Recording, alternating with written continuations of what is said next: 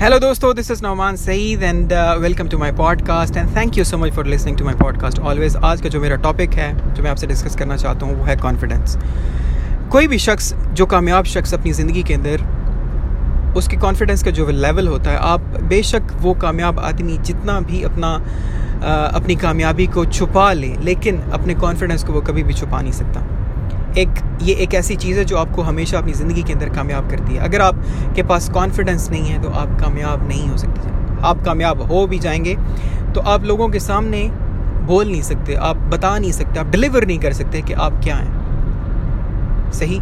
कोई भी कामयाब आदमी अपनी जितनी भी कामयाबी को छुपा ले, सौ दर्जा वो अपनी कामयाबी को छुपा ले, लेकिन वो अपने कॉन्फिडेंस की वजह से मालूम हो जाता है कि ये शख्स अपनी अपनी कायनात के अंदर अपनी दुनिया के अंदर कुछ करना जानता है।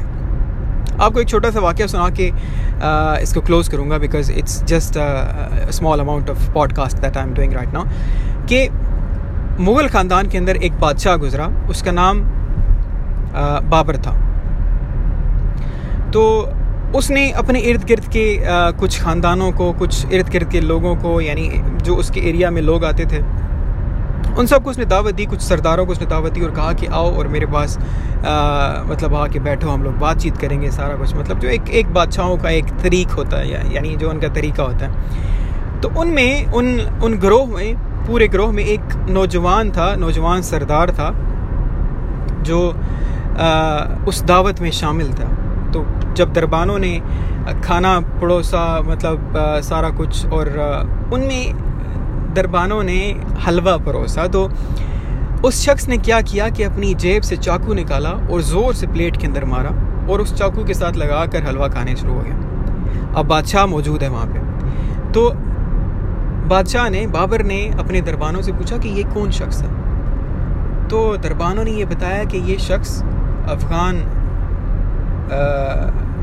आई मीन नस्ल से ताल्लुक़ रखता है और उनका सरदार है। तो बादशाह ने उंगली के इशारे से कहा कि इसको पकड़ो।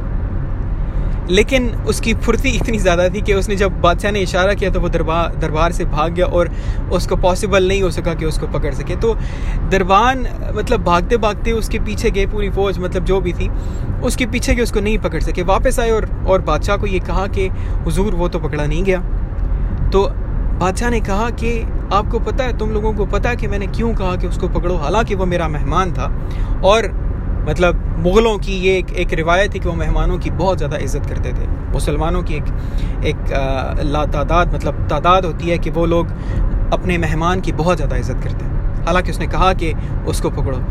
तो दरबानों ने जब ये पूछा कि, हुजूर, आपने क्यों कहा ऐसा कि उसको पकड़ो? हालाँकि वो आपका मेहमान था। उसने कहा कि, जो उसका कॉन्फिडेंस था, जिस तरीके से मुझे इस चीज़ पे एतराज़ नहीं, उसने कोई बेअदबी नहीं की।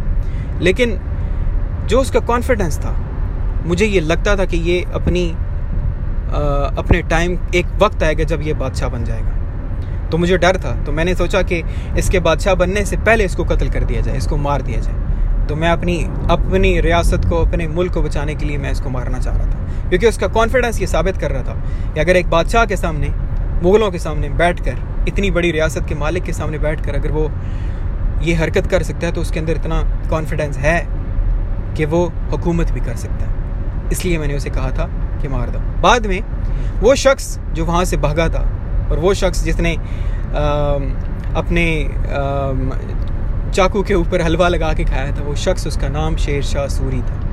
अपनी पाँच साल की हुकूमत के अंदर शेर शाह सूरी ने वो करके दिखाया जो लोग 500 साल में भी नहीं कर सकते थे। आप उसके कॉन्फिडेंस की इंतहा देखें कि एक जंग के अंदर उसको गोला लगा और उसकी हालत ख़राब होगी। हालत ख़राब होगी और वो मरा नहीं। उसने उसने ये कहा, उसने अपने बेड पे लेटे हुए, अपने बिस्तर पे लेटे हुए ये कहा कि मैं नहीं मरूँगा तब तक, जब तक मेरे कानों में ये बात नहीं पहुंचेगी कि हम लोग ने फतह हासिल कर ली है। और फिर तीन दिन बाद, तीन दिन की मुसलसल कोशिश के बाद उन लोगों को ये पता चला कि उनने, उनकी उस, उसकी फ़ौज ने आकर उसे ये बताया कि, जी, सरदार, हमारी फतह हो चुकी है। तब उसकी रूह परवाज की। इसको कॉन्फिडेंस कहते हैं। That is the reason that you should have a confidence in your life कि आपकी मौत भी आके हाथ बाँध के आपके सामने खड़ी रहे कि जब मुझे इजाज़त होगी, तब